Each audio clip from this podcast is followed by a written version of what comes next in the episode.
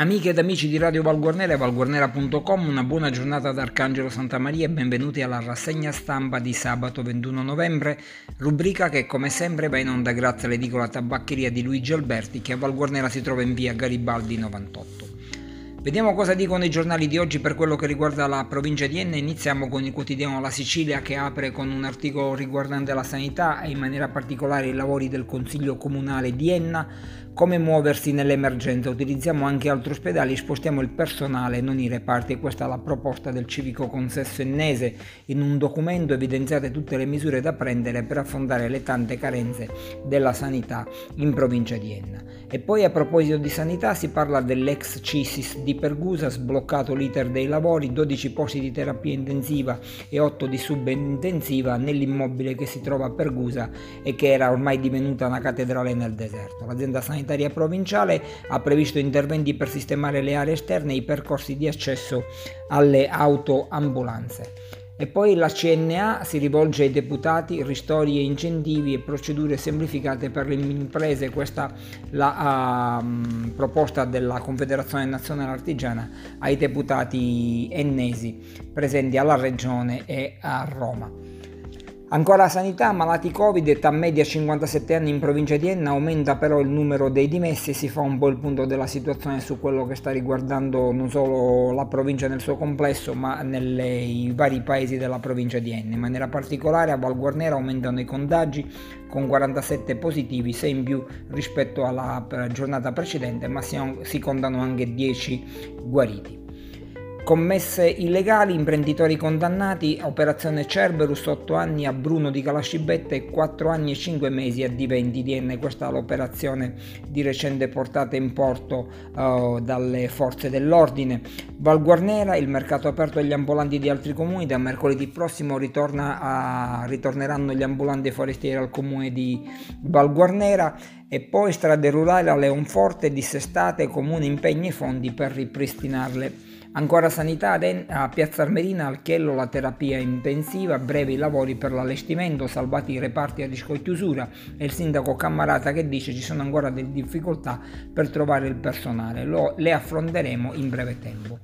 Ancora a Piazza Armerina, ancora parcheggio selvaggio in Piazza Cattedrale illuminazione a rischio. Calascibetta giunta comple- completa con la nomina di Mario Colina all'interno del governo cittadino xibetano.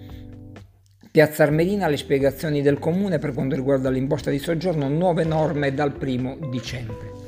E poi rifiuti i 20 comuni della, debitori della Oikos, smaltimento nella discarica di Motta Sant'Anastasia, la società d'ambito chiede oltre 500.000 euro a Nicosia. La giunta ha deciso di opporsi e ha nominato un eh, avvocato. Tra i comuni debitori ci sono anche eh, numerosi comuni della provincia di Enna, tra questi Val Guarnera e da quello che si evince da questo articolo dovrebbe una somma di 386.154 euro.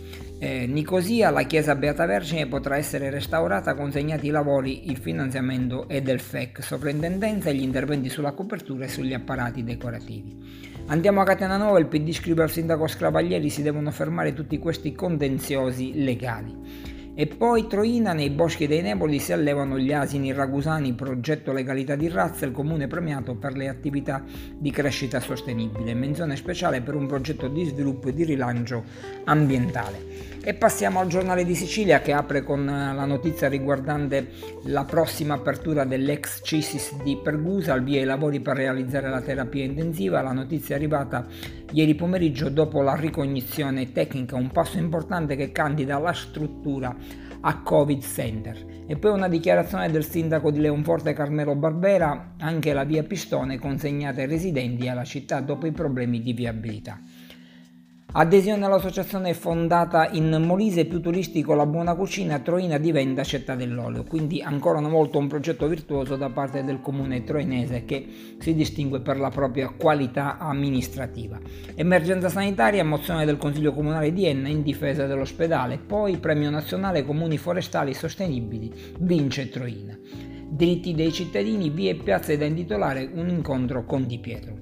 A Villarosa invece consegna di mascherine ai residenti a cura dell'amministrazione comunale si farà domani previsti tre turni durante l'intera giornata. Con questa notizia si chiude la rassegna stampa di sabato 21 novembre. Arcangelo Santa Maria vi augura una buona domenica, un buon weekend. Un ringraziamento all'edicola tabaccheria di Luigi Alberti che anche per questa settimana ci ha consentito di mandare in onda questa rubrica. Un invito a rimanere collegati con Radio Val Guarnera e ad approfondire le notizie sul nostro sito di informazione valguarnera.com.